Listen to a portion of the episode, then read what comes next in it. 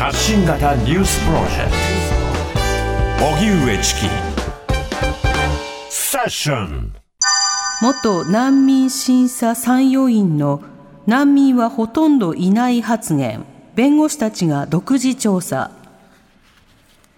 入管法改正案が参議院で審議される中全国難民弁護団連絡会議が今日記者会見を行い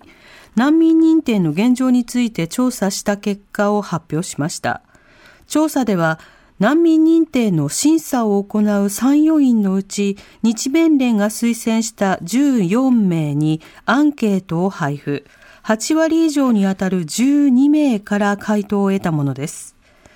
難民審査参与員が1年間どのくらい難民認定を担当するのか聞いたところ平均で36.3件これはメディアや国会で特定の元難民審査参与員がおよそ2年間で1000件以上を担当したとする発言と大きく乖離があることが分かりました。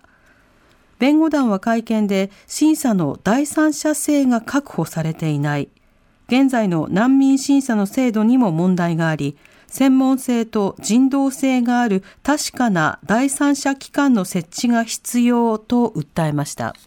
さて、こちらの、えー、会見を、えー、私が所属する社会調査支援機構チケラボで、はい、あのお手伝いしてきたということになるわけですね。はい、なおのデータの分析と、そしてまた、えー、外国人関連政策の、えー、独自調査の発表というのも今日行ってきました。うんはい、でこれあのどういったものかというと、その難民に最初認定されなかった方が当然ながら不服申請したり異議申し立てをするわけですが、そのことを、まあ、いわゆるその第三者性のある、えー、専門の、えー、方々、専門性のあると期待される方々であるその審査参与員に、まあ、回すわけですね、でそこでインタビューとか書類審査を行うということになるんですが、その話は先週もね、特集で行いましたけれども、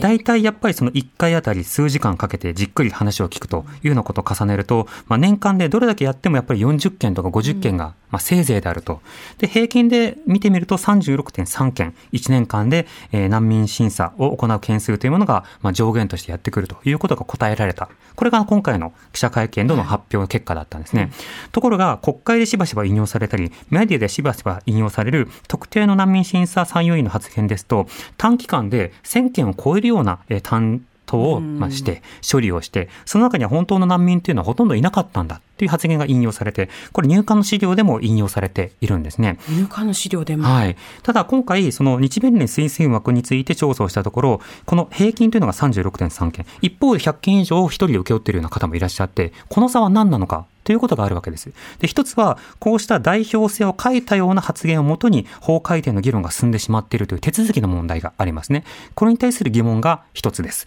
でもう一つは、もしかしたら入管は、この人は拒んでくれる人で、この人は丁寧に議論する人というものを、あらかじめ把握をした上で、拒んでくれそうに拒んでくれと期待しながら案件を振ったりとか、そういうようなことを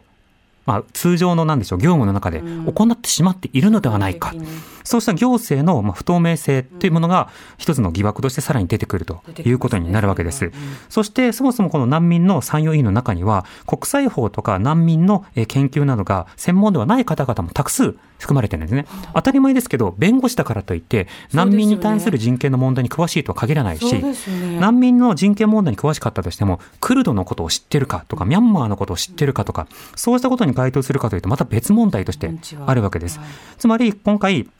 弁護団の方々は、ただ第三者性が確保されてないだけではなく、専門性も人道性も不十分なのではないかということを訴えておられるわけですね。そういうことを考えると、今、国会で法改定されようとしている、さらにこの、えー、難民をすぐ送り返せるような、えー、3回しか申請できず、それ以上はもうすぐ送り返せるような状況を作ろうとか、あるいは、えー、様々な、えー、難民のこう審査、の過程の中で、えー、仮放免という手続きをなくして、あの、しっかりその身元を受け入れてくれるような、そうしたような人がいないと出ていけませんよっていう制度にさらにしていったりというなど、いろんな問題というものがさらに強化されているわけですね。なので、法律の今の議論の根本が問われている、そうした発表が今日行われたということで、国会もしっかりとレスポンスしてほしいなと思います。荻上チキ